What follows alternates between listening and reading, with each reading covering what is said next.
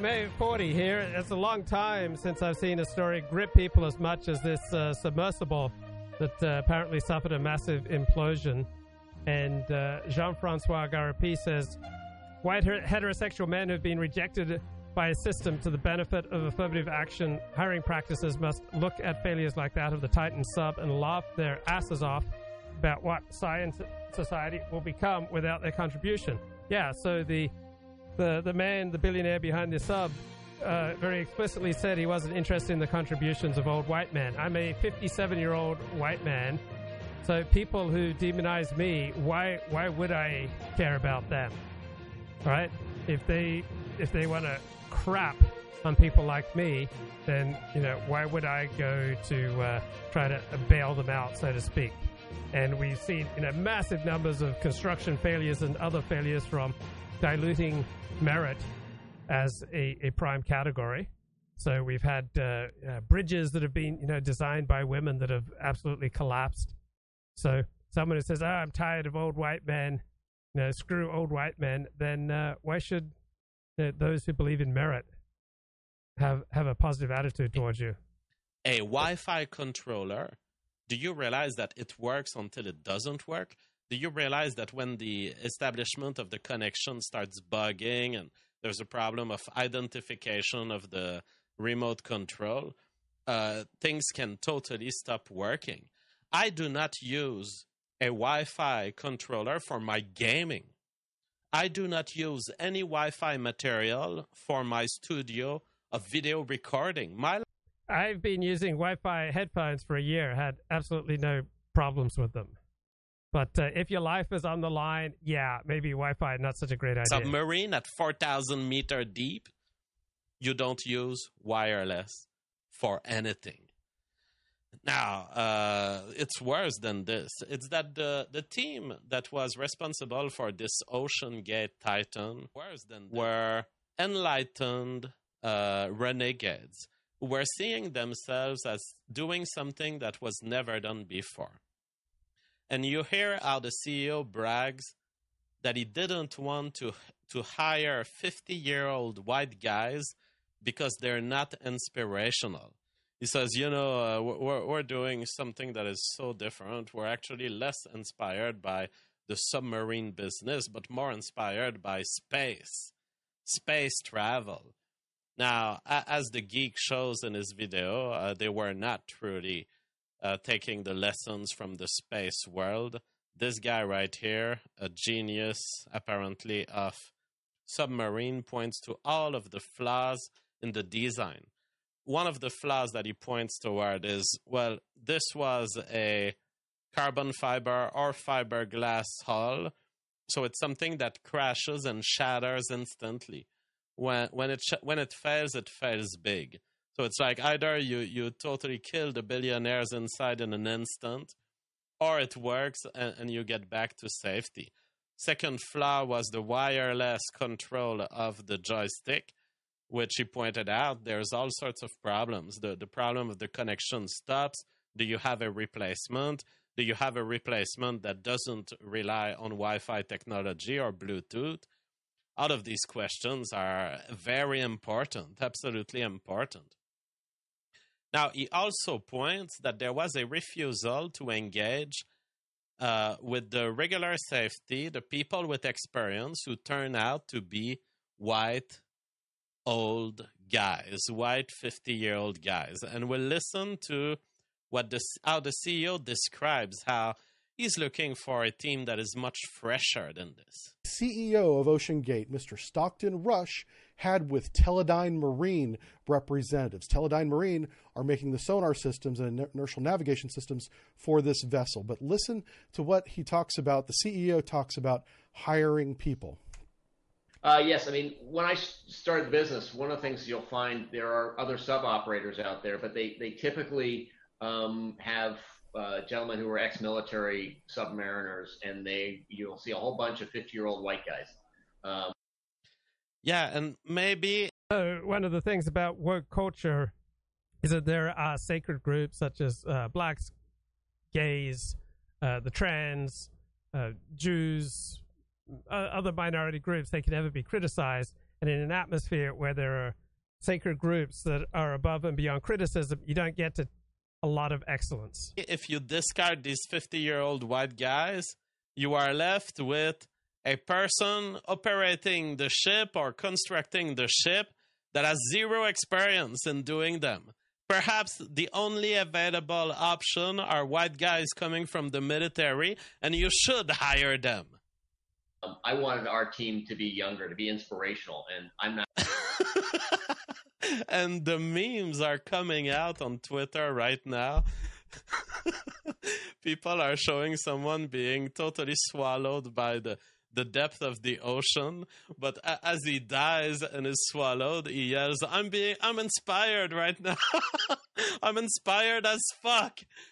Holy shit, inspired because you hire females, inspired because you hire young people with less experience, inspired because apparently this team didn't feel like following the standards, following the rules of uh, of the industry, and in fact had been criticized as we've as we've seen on the show yesterday. The industry had come out against them and had said, "Look, these guys they don't know what they're doing. They're they're thinking they're innovating, but they're going to make us look very bad." And now you look very bad indeed. Now you look very bad because you discarded the 50 year old white guys who could have helped you not going to inspire a 16 year old to to go pursue marine technology. But so now he's saying, well, we weren't really successful at getting 16 year olds to be uh, fascinated by marine technology, but 25 year old, uh, you know, who's a sub pilot or uh, a platform operator, one of our techs, can be inspirational. And so we've. Ah, so he looked for a 25 year old female to operate the platform that is in charge of delivering the vessel and recovering it. Now, so you got your your 25 year old female, so that's inspirational. That will that will lead uh, people to have confidence. Cute, says Joe Blixham. Yes, the problem of cuteness is that when it comes to following the rules and learning from past experiences. Uh, a 25 year old will not have as much. People were pointing out they're not anything but rich people with more money than they know how to spend. Your average saturation diver is closer to an underwater frontiersman than these tourists are. They live in pods for 28 days, working on the seafloor, flirting with death on a daily basis. Yeah, this is the kind of guy, the kind of guy who spends a whole month in these high depth environment for fixing huge pipelines or whatever it is that. So remember all those uh, Thai boys from a soccer team who g- got uh, got trapped, all right, by what was it, uh, a, a flood, and so they they were stuck in a cave, right? The entire Thai military, right, the best of Thailand, right, couldn't save them. And Thailand's a huge country, right? It's got tens and tens of millions of people, right? But uh, all the best of Thailand couldn't save it. Like Thailand has 70 million people, but uh, they couldn't figure out how to rescue the boys. A couple of English divers who had expertise. They were able to figure out how to rescue the boys and they did rescue the boys, right? So two old white English divers did what 70 million Thai could not. That they're doing. These guys are the real thing. These guys are the frontiersmen. I, I fully agree with this. The the other guys, the guys who crushed in the in the billionaire submarine, those are tourists. Those are tourists who are trying to do something spectacular and they're paying the price for it. And as I was saying earlier in the show, as a white guy, as a white guy who has high IQ, as a white guy who would have had definitely the level of intelligence to become an engineer, although I'm not an engineer, I'm tired of society rejecting people like me.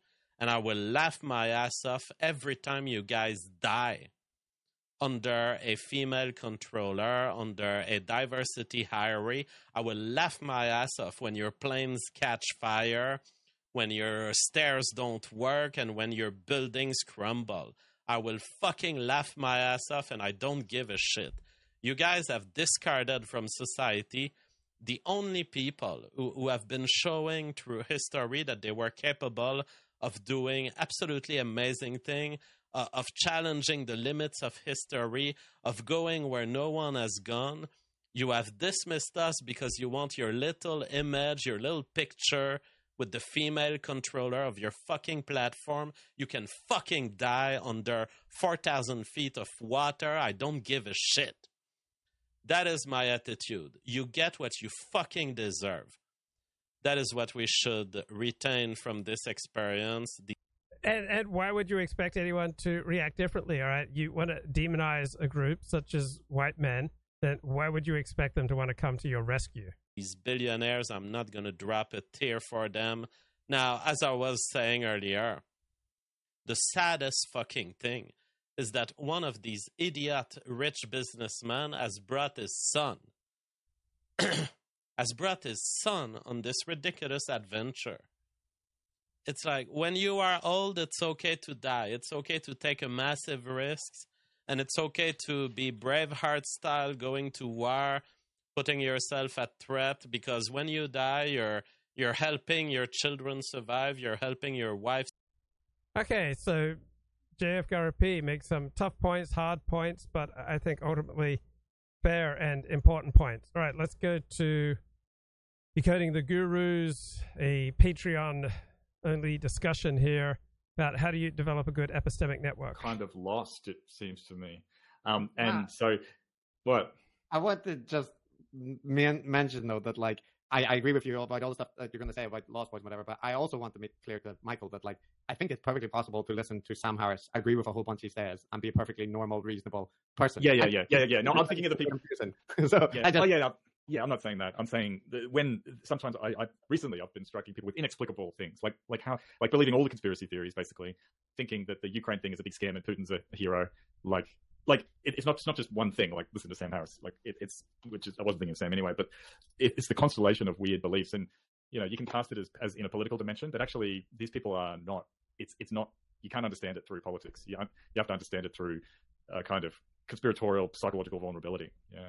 Well, we, yeah, there was, a, there was um there was a book I read recently. I don't know if you've read it. It's by David McRaney called How Minds Change. And hmm. so um, I read that a little while ago, and that combined with your podcast and talking uh, with other experts in whatever field. So the Huberman, for example, I would speak to a physiotherapist or somebody in physical science, but th- that combined seems to inoculate me pretty well. And, and, then occasionally one slips through, and then I have to go into uh, what I think I've, I've mentioned. Uh, I think I've heard you mention Matt about having a network that you go out to to be able to then use that network to understand what on earth is going on in a particular area if you aren't an, aren't an expert. Um, and then I, I guess uh, then I begin to think about all the other people that don't have that network, haven't read those books, aren't listening to you, and it makes me very sad. Yeah, yeah, yeah. The epistemic network thing is, I think, really key to understanding it. Like, like you don't the the theme out like amongst the people that are into the discourse and free speech and open debate and we're going to figure this stuff out ourselves do your own research like they have this sort of heuristic that you know you're going to go you're going to go to the primary sources going to go know, go through the data on, on whatever the topic is and you're going to you know use your big science brain to, to go through it look at the the, the um, atmospheric records in some antarctic monitoring station and figure out what's going on with climate change right and that's not how having an accurate worldview works, right? Because there's just too much information, knowledge, pertinent stuff in the world, and even a professional researcher, professional scientist cannot. There's not enough hours in the day, right, to go through all that shit. Everyone has to specialize. So, so the way to have accurate um, worldviews, I think, is is all about ha- maintaining a healthy epistemic network. So okay, so what are the components of a healthy epistemic network? Epistemic means how do we know what we know? So, how can you discern what is true from what is false? Well the single most replicable study in social sciences is the predictive and explanatory power of IQ differences among groups. So, different groups have different levels of IQ, and their life results largely fall in alignment with these differences. And you can pretty much tell what someone's potential is by uh, by age five or six, giving them a Raven's matrices IQ test. And these two academics from Decoding the Gurus, they don't want regular people talking about IQ. They just want IQ left only to the experts who don't really talk about it publicly when it's the single easiest tool for understanding how the world works, but they don't want you to have it. So I would say that's really bad epistemics. Like someone who wants to deny people the single most easy, predictive, explanatory tool for understanding the world around them, right? The predictive power of IQ differences between groups, right? That's not someone who's particularly devoted to truth or to epistemics. Right? We're talking here two academics who put a far greater premium on their careers and on their personal comfort and just like feeling like they're righteous, right? While they pour scorn on those who notice obvious differences that different peoples have different gifts, right? Understanding that different peoples have different gifts, I think, is kind of the basics for uh, beginning to understand the world around you.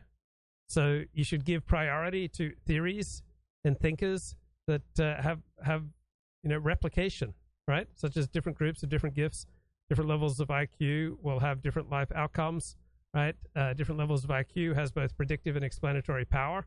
So there's no need to fear a challenge, right? The the idea that different groups have different gifts, you can challenge that, you know, a million ways to Sunday.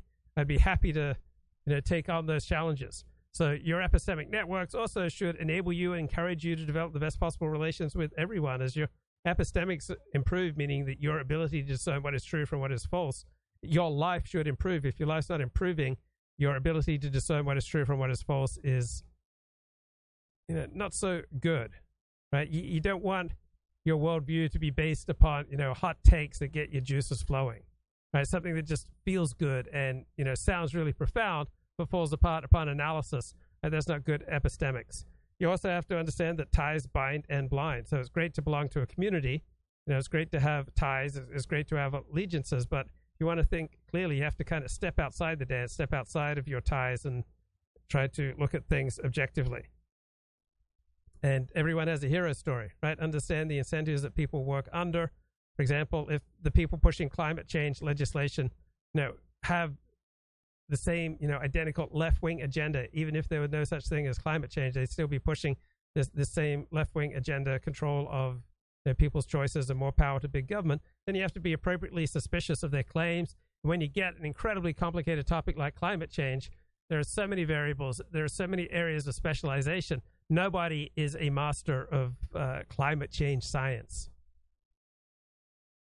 Someone can't acknowledge basic truths such as different peoples have different gifts, all right? They're, they're not much use for understanding reality.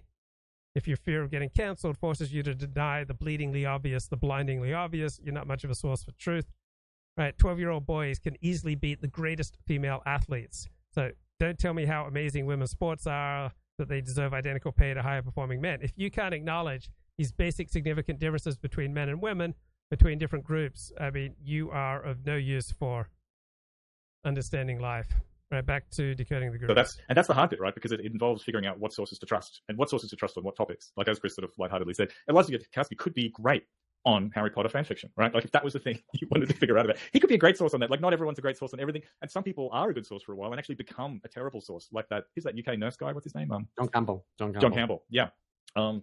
So yeah, so figure like the, the, good thing is if you have a healthy epistemic network and some and, and, maybe say John Campbell was in it, right? So a source you trusted, right? And if the rest of your network's pretty good, then you will have the wherewithal to notice when he's bullshitting you, right? And and you can go, right, he's not good, I'm gonna drop him. But if you've got a bad epistemic network, right? You listen to Joe Rogan, you listen to these other people and you trust all these people, then it all fits, right? You've got no reference point to figure out that it's bullshit. Um so it's hard. It's really hard for people that um that are that are lost like that.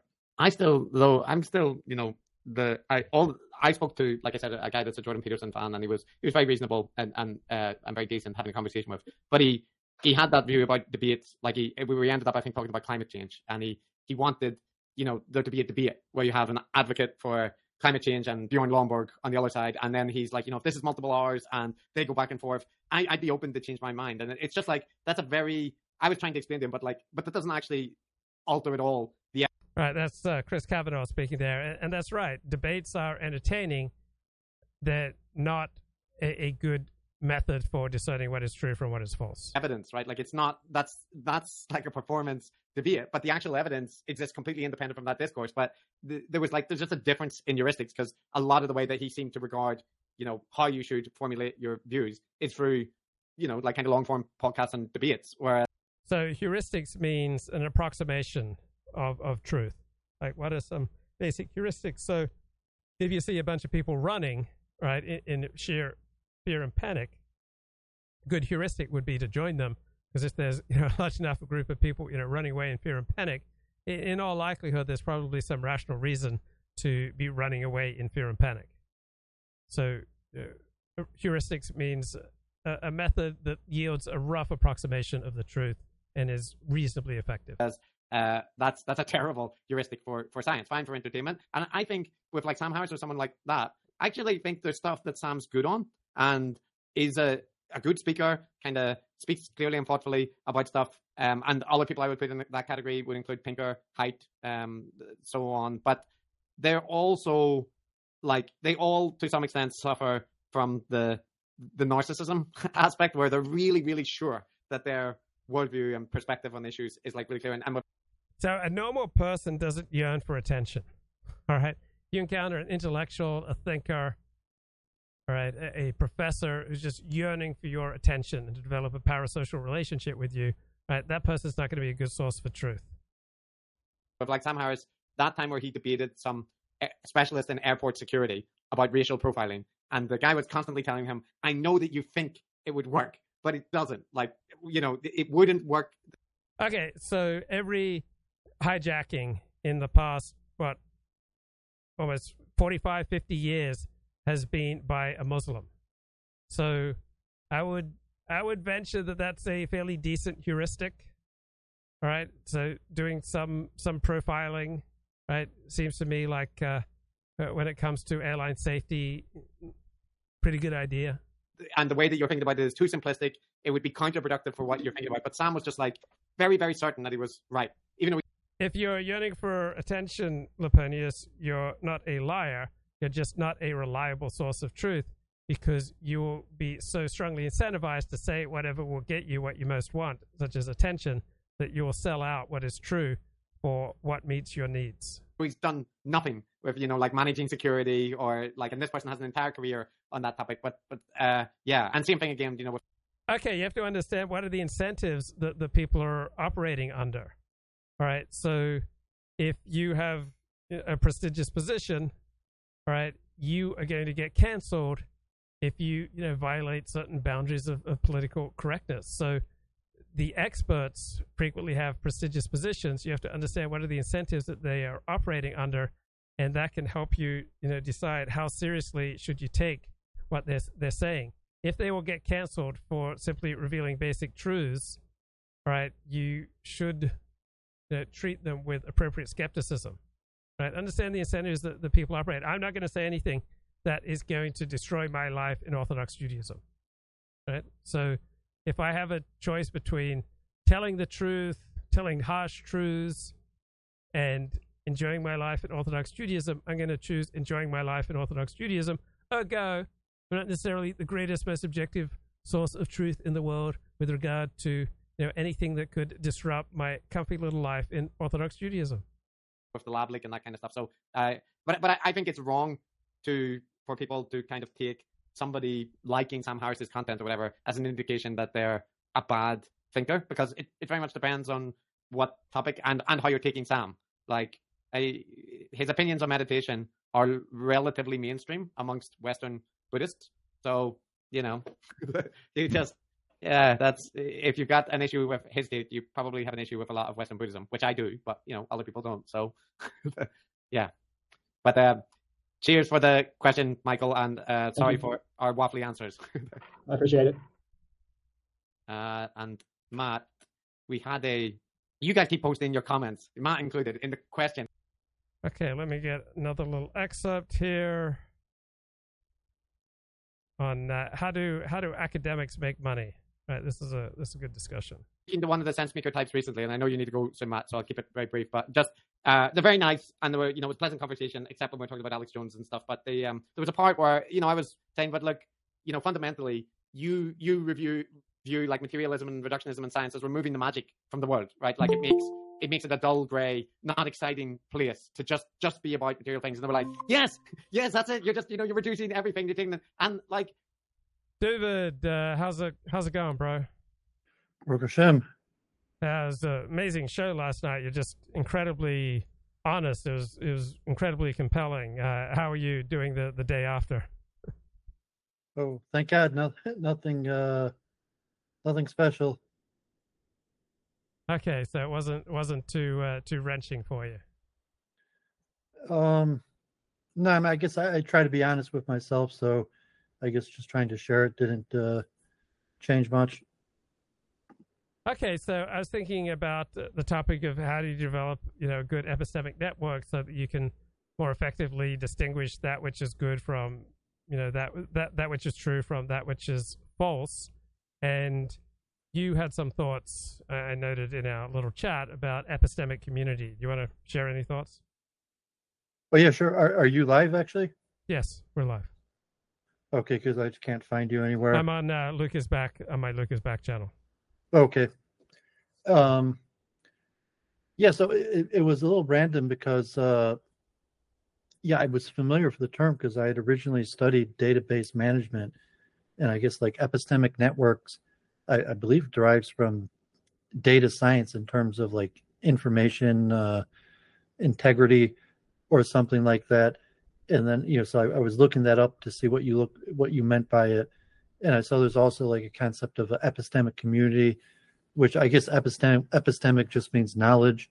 Yeah. And uh, so there, there's uh, um, to look at the name of the thinker that that uh, was the main thinker in epistemic uh, community on that Wikipedia link, but it was basically just related to expertise and deciphering uh, who expert who the experts are, how to get uh, proper feedback. I guess Peter Haas was the main expert from uh, University of Massachusetts Amherst on epistemic communities.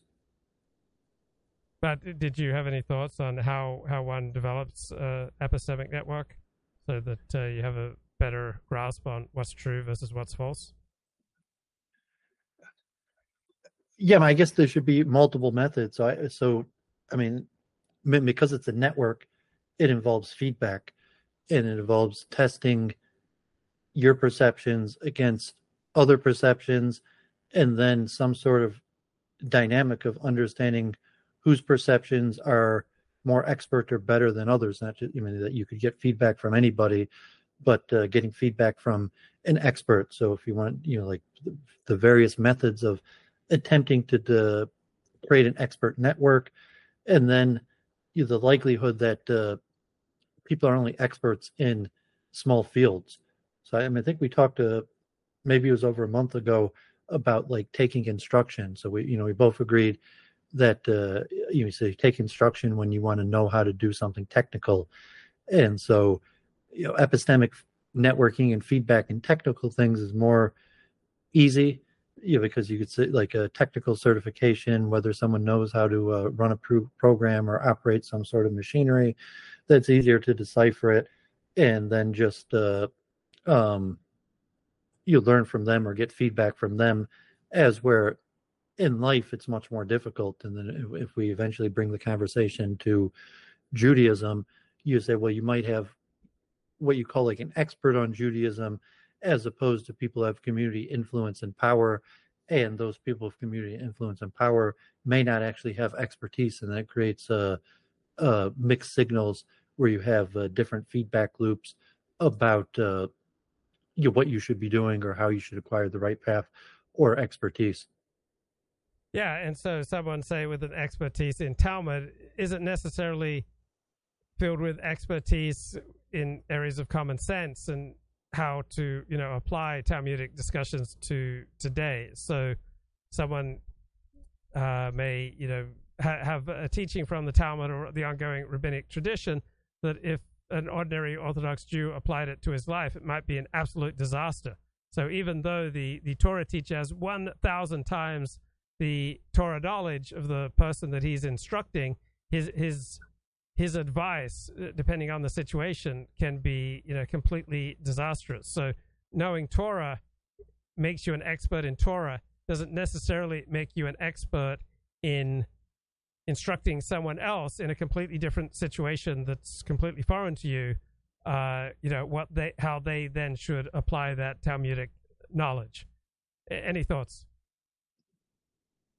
Yeah. So if you take it back to the you know the source of the I think epistemic networking coming out of computer database management, where you could have reasonable assessments of data quality, where you have all sorts of data coming from various methods and there's algorithms, and uh, it's probably something like the AI and machine learning and like Chat GPT use this uh, you know various technology and you, probably even the terminology of epistemic networking for I think the terminology is also data quality. And so in like a Jewish network, it's hard to assess data quality in the in the sense where you were like, well, I just want to know what the books say, or I want to know some sort of scholarly opinion, or I want to listen to the smartest person versus well, what do people actually do? Like we were arguing yesterday about uh, you know whether you know we're more valuable as non-Jews to Jews from the community, and you're like, well, you could ask any Orthodox rabbi, and they would disagree. But I was like, yeah, but what would be the sentiment among the common Orthodox Jew? And you seem to uh, you agree that it's possible that the common Orthodox Jew, even a sizable proportion, would uh, disagree, even something that would be consensus among the Orthodox rabbis. So, uh, you know, how do you network and how do you weigh those various things where you're going to have one level of expertise like what's the reason why all the rabbis would be in consensus on this however you know the, the followers of the rabbi the communities um, would dismiss the rabbinic consensus uh, about it and you were talking about iq earlier also that the extent is uh, iq is indicative of success in many paths although there's many downfalls to IQ.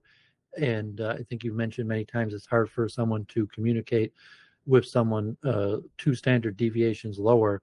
So, uh, you know, most great communicators, leaders, uh, tend to be, I don't know, maybe in like the 120 to 140 range, um, because people's you know genius level have a hard time communicating to uh, the masses. So you might have an intermediary, someone between like 120, 140, who could understand what the geniuses are saying, but then be a leader to the masses of um, common people, probably in Hollywood also, that uh, you know some of the most successful, popular people you probably range in like the 120, 130 uh, IQ range, and they might be able to listen and take instruction from geniuses that are not able to connect to the masses that uh, the stars are able to connect to. Uh, one thing I notice that uh, people like us have in common with rabbis, with preachers, with, with priests, with, with gurus, with pundits, with yoga teachers, with influencers in general, is that everyone seems to be heavily driven by increasing their own importance. So, you know, rabbis want you to follow their direction. Uh, priests, priests and preachers want you to follow their direction. Yoga teachers want you to follow your, their direction uh, YouTubers and, and pundits and podcasters want you to tune in to hear their perspectives, which you know they believe will help you unlock life and be more successful in life. And so this kind of leads people to make you know a lot of go in a lot of self-aggrandizing directions. So I think to to appropriately decode people who are trying to have an influence on you, it, it's important to us, you know, what are the incentives that they're operating under. So uh, Dennis Prager can say on his nationally syndicated radio show that we're in a civil war, right? A non-shooting civil war, which of course no no non-shooting civil war is actually a civil war, but he's telling you something that you wouldn't see on your own. So when when the YouTuber or the the rabbi, the priest, the preacher, the the yoga teacher, you know, tells you about something that you cannot see with your own eyes, in in large part it is a is a thrust for increased importance for them because they are the ones who can who can teach you about the things that you can't see. So until one recognizes the genre that someone's working in, the incentives that they're working under, uh, it, it's very easy to get to get caught up in other people's thrusting for importance, and people will use you, whether they're rabbis or priests or yoga teachers, frequently to aggrandize themselves. They want to hook you in and then, you know, turn you into fodder for their own self aggrandizement. So it's quite the rare public personality, quite the rare rabbi or, or preacher who is able to relate to you, you know, as individual to individual and not just as another number, another viewer, another uh, member of the congregation, another donor to add to their own sense of aggrandizement. Anything there that you want to comment on, David? Yeah, possibly. I mean, using like the guru, the um, Hindu terminology, um, maybe people who are good at that live in the moment. So you know, even rabbis, um, but you know specifically that you're using the guru, the guru, the Hindu terminology, might point to something superior to the Eastern teachings of being in the present moment fully, and therefore the person feels that whoever they're speaking to, even though they might be famous or a leader of many people, is fully giving their attention to them, and that might actually be accurate. That there might, you know, I could see, um, actually, probably rabbis might be worse at it. Um, you know, saying that's probably why the the Eastern terminology guru is used. But uh, you know, I've met many people that use the terminology being fully present in the moment and appear to be giving their full attention to the individual, no matter what the circumstance. And even if uh, you know the person might be famous or you have millions of followers, that the person's like, no, this person clearly uh, you know knew and understood me at least at uh, that moment. And and I have more to say, but if you had to comment on on on that aspect of it. Um, I'm I'm still I'm still thinking about this. So certainly someone can be in it for self-aggrandizement and still have something to to offer you, but it it, it came you know came as a you know very painful series of realizations for me when many of the religious leaders that I most looked up to, I I started to recognize that they were primarily relating to people as you know fodder for their own aggrandizement. So I'll I'll turn it back to you, and I'll I'll think more about what you're saying. Yeah, I mean, it could be actually it's more con men that would be good at it because like a rabbi would not likely necessarily be the person who would be there and fully in the moment and giving their full attention to you because the rabbi has that like the world weighs on my shoulders. And so obviously they can't give their full attention to you because they have uh, the worries and that would come out in the expression of your communications with like a rabbi or a business leader or something like that that would almost be irresponsible for the person to be there fully in the moment with you and uh, not have at least a, a, decent amount of their attention focused to their responsibilities as opposed to you may be entertainers that uh, in reality don't have that many responsibilities or con men that uh, could appear to you know just they are giving you their full attention but they're using it to trick you because they know that usually people don't have full attention uh, diverted to them and they could fool you that they you know this person must really care about me or must really think that i'm uh,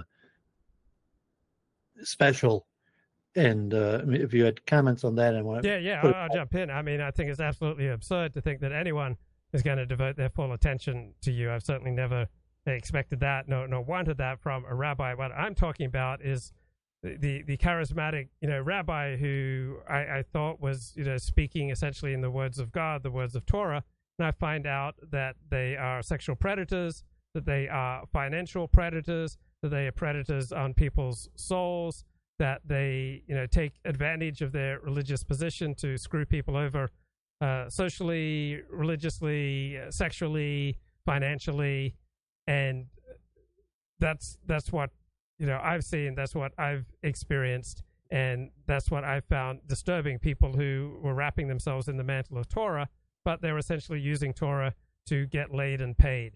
I don't know if you've had those experiences. Well, I've, a handful of times, but no, I mean, I mean, God forbid, uh, most of the rabbis that I, I, dealt with were relatively quite dedicated, and uh, I mean, might also go back to the point about being there in the moment that dedicated rabbis are communal people. They're always in front of a crowd and they don't really have the opportunity for that type of behavior. And, uh, you know, when you speak to the rabbi, like you don't, you know, you don't expect the rabbi to give your full attention. And the rabbi is somewhat symbolic of your connection to the community because the rabbi I mean, depends on the very. There's various types of rabbis, but like a pastoral rabbi or congregational rabbi, um, where the rabbi obviously is dealing with the people all the time. But I mean, corruptions, yeah, obviously, uh, you, you'll common in Rampart, and you're certainly in uh, Los Angeles, it's probably, uh, I don't know it's worse, but uh, you know, saying that that uh, in in Brooklyn, God forbid, there's uh, you know num- numerous rabbis that have uh, more with child molestation. I would say like affairs or women um, is less likely because child molestation, God forbid, might be something that they would be more likely to get away with. But even like women improper uh, behaviors. But uh, I think in the more Heimish communities, um, you're almost never alone. People have big families. There's always eyes on you. And uh, as you move up in the rabbinic communal affairs, you're used to always having eyes on you. And uh, improper behavior largely has to be eliminated. You know, the process of character refinement and uh, you know the heart may not be refined, but at least the appearance of uh, behaving properly. Um, you know, Rabbi Balkany, God forbid, I remember him saying uh, shortly before he went to prison, you know, the brother-in-law of uh, Rubashkin, who uh, you went to prison for the agri-processors, he said one moment of pride could bring you down. So when you're a public person and you always have, you're always speaking in front of crowds. There's always lines of people waiting to speak to you, so on and so on you know that it just takes one thing for you to slip. And uh, you know, so I, I would have to say I don't think that's actually the norm for pe- people in those positions to engage in that type of behavior. And another thing I find distasteful for uh, many people in a public position is when they misunderstand the, the source of their authority. So I notice with a lot of rabbis, for example, pulpit rabbis, congregational rabbis, they think that because someone joined their synagogue, they are choosing that rabbi to be their spiritual leader. And that is not my experience. Most Jews don't don't choose a rabbi on the basis of making that congregational rabbi their spiritual leader. They choose a synagogue based on the number of friends that, that go there. Now, a significant number of Jews do choose a synagogue on the basis of making that rabbi their spiritual leader, but I would say they're probably outnumbered 10 to 1 as opposed to those Jews who choose a synagogue on the basis of you know friends and family who go there. Any thoughts? Yeah, so in an Orthodox community, most congregations you know have board of directors and the rabbis are hired are hired, and uh, you know the congregation has already existed for multiple generations, and, and the rabbi might be charismatic a little bit, but it's more uh, bureaucratic and organizational and the rabbi doesn't have all that much authority or or it's within a hierarchy of the community leaders and wealthy people or consensus. And in a larger area like you know Jerusalem or Brooklyn probably LA I'm not sure Detroit's probably not big enough that there's not really any charismatic rabbis where people will choose to become a follower of a specific charismatic rabbi where where it's like I want more than my local synagogue or the synagogues that have to offer.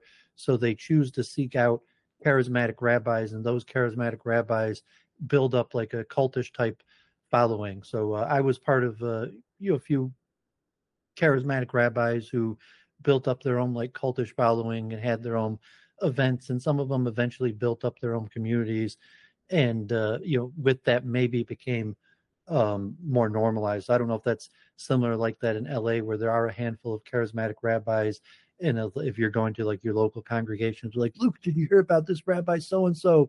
And then you go to the event and he has kind of like a cult following. And, uh, you know, people from all different type places are, are, uh, you know, joining this kind of like cultic movement. Yeah, that's true. Uh, people, those, those rabbis who have the, uh, the biggest following tend to not be particularly bright. They don't tend to be the rabbis' rabbis. Think about the, the late Lord Jonathan Sacks. All right. We're talking about someone who, who's middle brow, like someone who's far, far, far, far, far from being a Torah scholar, just someone who speaks in, in a beautiful English accent and has read a lot of books, but is no, you know, Talmid Chacham, is no, uh, you know, Talmudic sage, and and so uh, Rabbi, I mean, particularly the Sephardim, you know, follow some really dim, dim rabbis on, on YouTube. So uh, Orthodox Jews, I guess, like anyone else, they by and large, you know, they follow people who are not not the brightest uh, and not the best, but who kind of pump out a message that uh, you know moves people. So yeah, a lot of uh, Orthodox Jews like a you know Manis Friedman, who again no no rabbi's rabbi, just you know someone who's uh, they got the gift of the gab, but uh, you know not exactly you know some Talmudic sage, uh, Jonathan Sacks, and then those you know crazy low IQ rabbi Sephardic rabbis are on YouTube all the time and, and getting you know tons of attention for you know the inflammatory things that they're saying. So, uh, by and large, I have not noted that uh, you know Orthodox Jews tend to uh, you know revere the best and the brightest among the Rebbeim. Instead, they they go for frequently rabble rousers. Any thoughts, David? Well, this might circle back to what I want to get back to with expertise and intelligence um, in smaller circles, but you know, related to the Orthodox Jewish charismatic rabbis, you know, certainly in the Hasidic world, it would be more about singing an ecstatic prayer. And so, like in Brooklyn or Israel, like that would include like really cultic things like sitting around in dark rooms and, uh, and you know, singing and people crying and people giving like, you know, really charismatic speeches, uh, fiery speeches and, uh, you know, ecstatic prayer longer prayer. So uh, you maybe LA would have you know, like like you said, if you like a, a Rebbe's coming to town, and uh, you know the prayer is going to be ecstatic, or you have like a Carlebach minyan, and you know usually people are more reserved, and you're going to go, and everyone's going to you know get you know you, like you've talked about, you know all of a sudden there's going to be you know everyone's arms is going to be over each other's shoulders, and everyone's going to be dancing and ecstatically praying.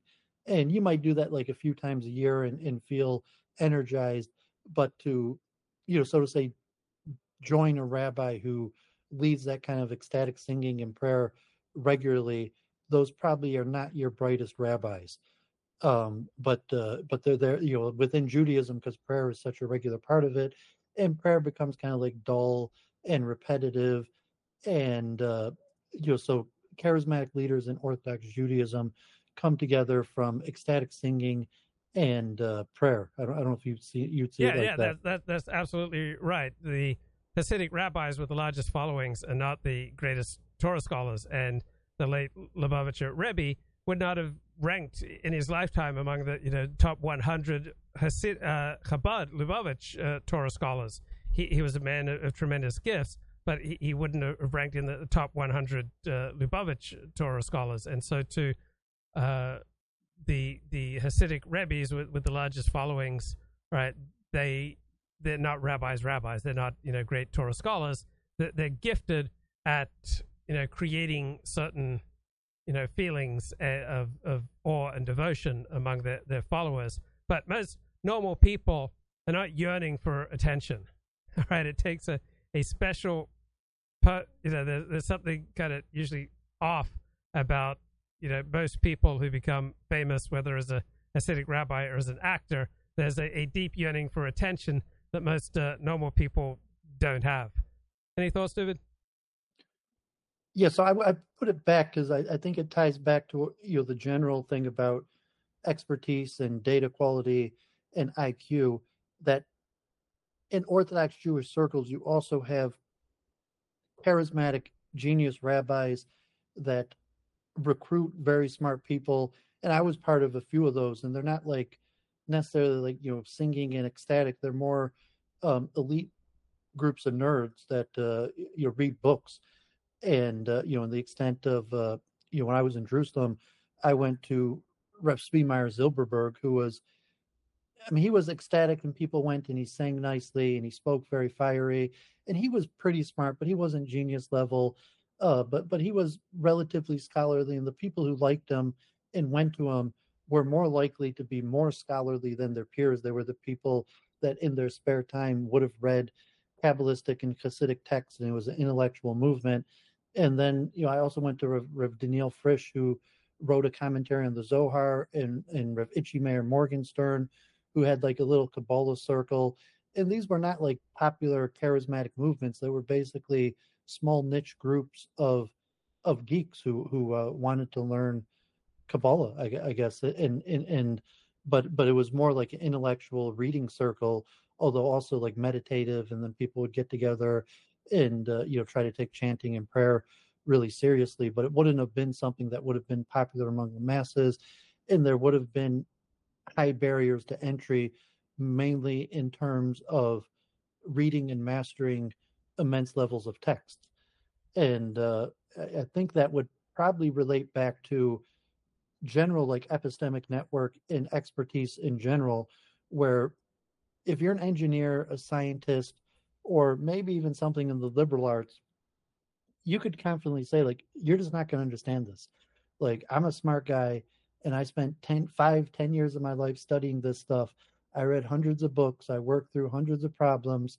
Um, very few people are probably capable of understanding it. And even if you are smart and talented and want to understand it, you would have to put large amounts of work into it.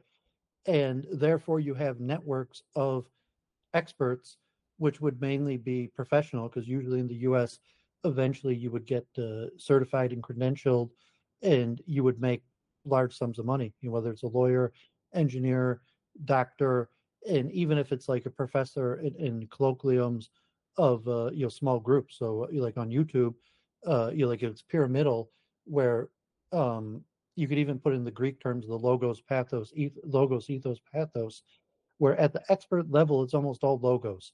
It's all instruction, um, no appeal to uh, emotion at all even very little ethos appeal to authority of any kind.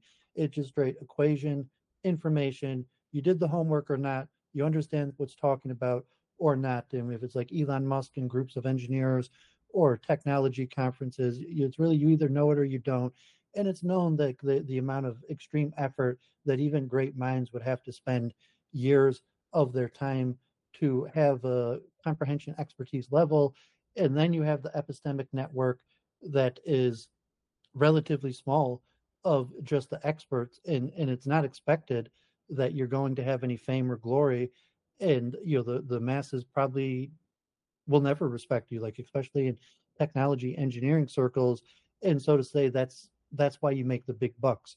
So if you're in engineering you're saying well um you're like i'm a geek i'm a nerd. Um, I might find a fellow circle of nerds and geeks that we talk about or nerd geek stuff that most people would never understand and never care to do the work to understand. But then also there's you know the way to make money off of it. And then if you do need my service, I'm going to charge you thousands, tens of thousands of dollars for it. Yeah, yeah, that's good.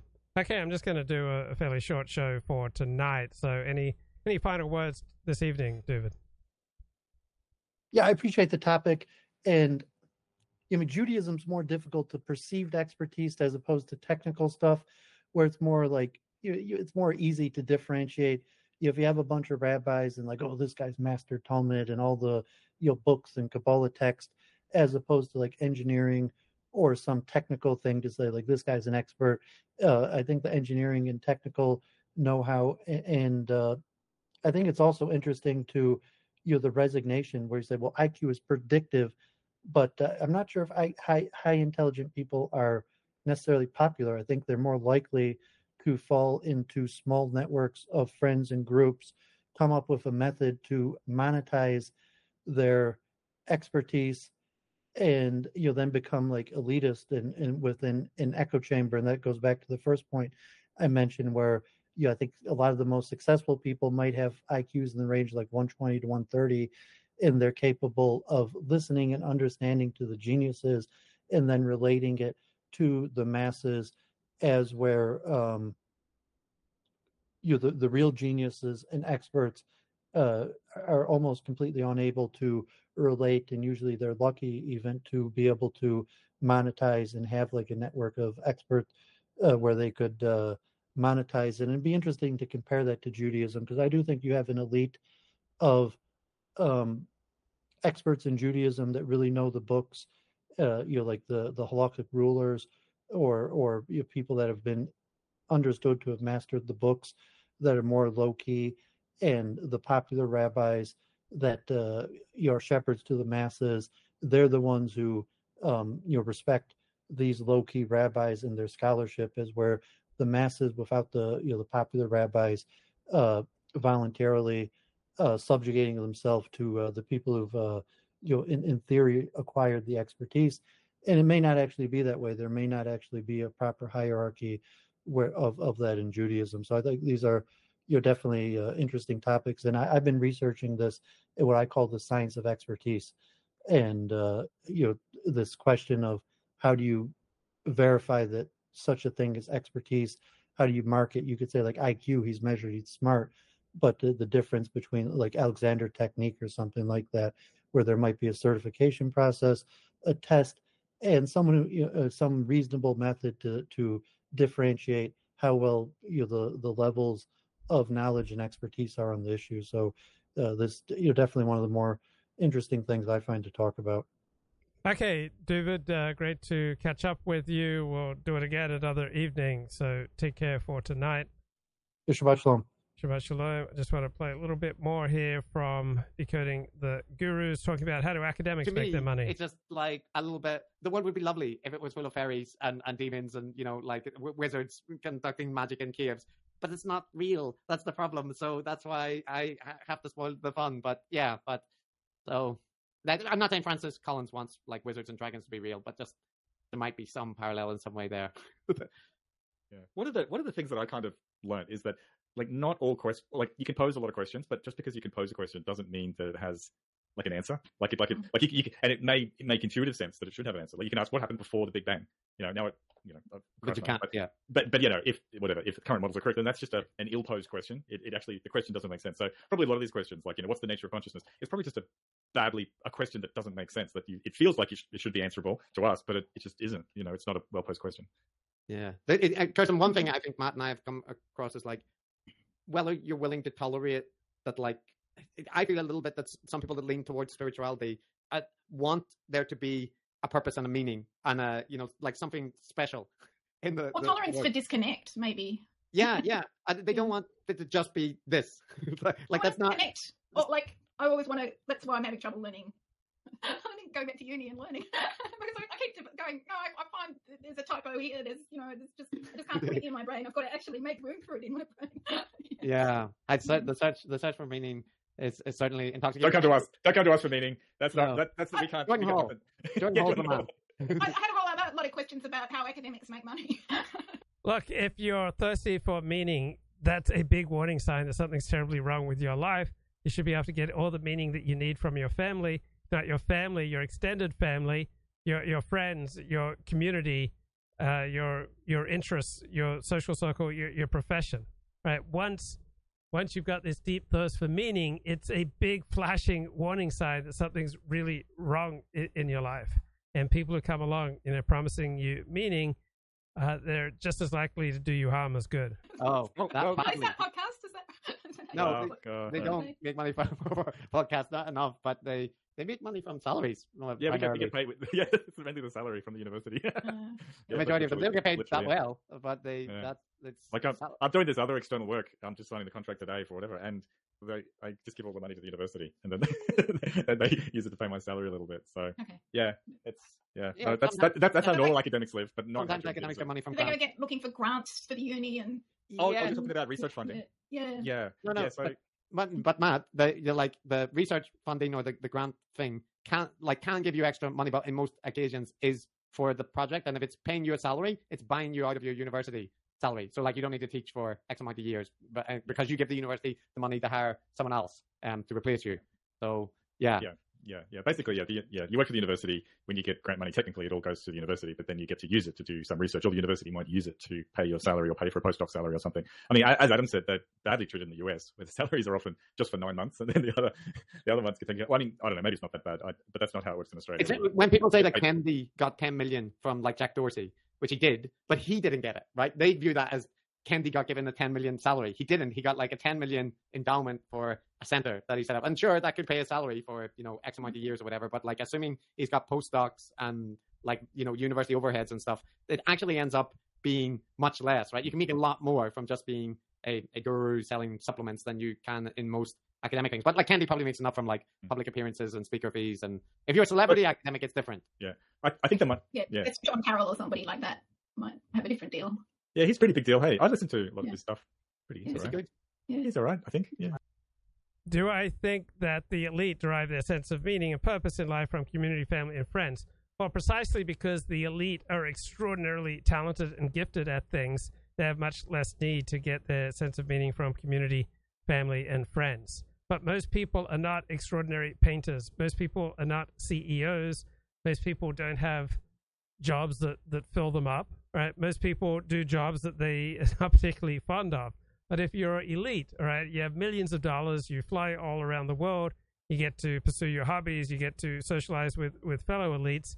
So they have much more access to these more esoteric sources of meaning, such as job, status, you know, going to parties with other power players, feeling like they're influencing the world, that they are making a difference in the world. Most people can't realistically believe that they're making some significant difference in the world. But if you're elite and let's say you have the ability to give away millions of dollars, right, you can have many, you know, opportunities to, you know, fill yourself up with your pursuits, with your hobbies, with your with your passions. You can have all sorts of opportunities that uh, ordinary people just won't have. It's. He's, he's he's very relaxing to listen to. Um, So yeah, so most people get their their hero system from their community. If you're an extraordinary YouTuber, if you're an extraordinary podcaster, if you're an extraordinary painter or writer or athlete or dancer or choreographer, right? You can very likely get a majority of your meaning from your extraordinary talents and abilities. But most people can't even delude themselves into thinking that they have extraordinary talents. Ergo, most people get their sense of meaning from their family, extended family, and community. Now, if you have a one in a million talent with writing or painting or YouTubing, then you'll very likely get your meaning from there. Um, but um, yeah, I mean, but I think the money is really important. Like the money, like I, I've noticed this in, in just seeing how other people for whom being a public personality of any description is their so- main source of income, then it totally, understandably, drives their decision making. And if you want to ask why did why did Lex Fridman straight away invite RFK Jr. onto his podcast, it's it's all about it's because he's he's all about making his podcast as big as possible, and he does that by getting whoever is in the news at the moment, whoever's a controversial figure, uh, on. Like that, if you want to understand their behavior, a lot of the time it's just that. And I got to go to my meeting. I, it's about research money, actually. So yeah, it's very important. Forget it, Matt. Do it. Get it, get it, get it. Okay, that's it. Shabbat shalom. Bye bye.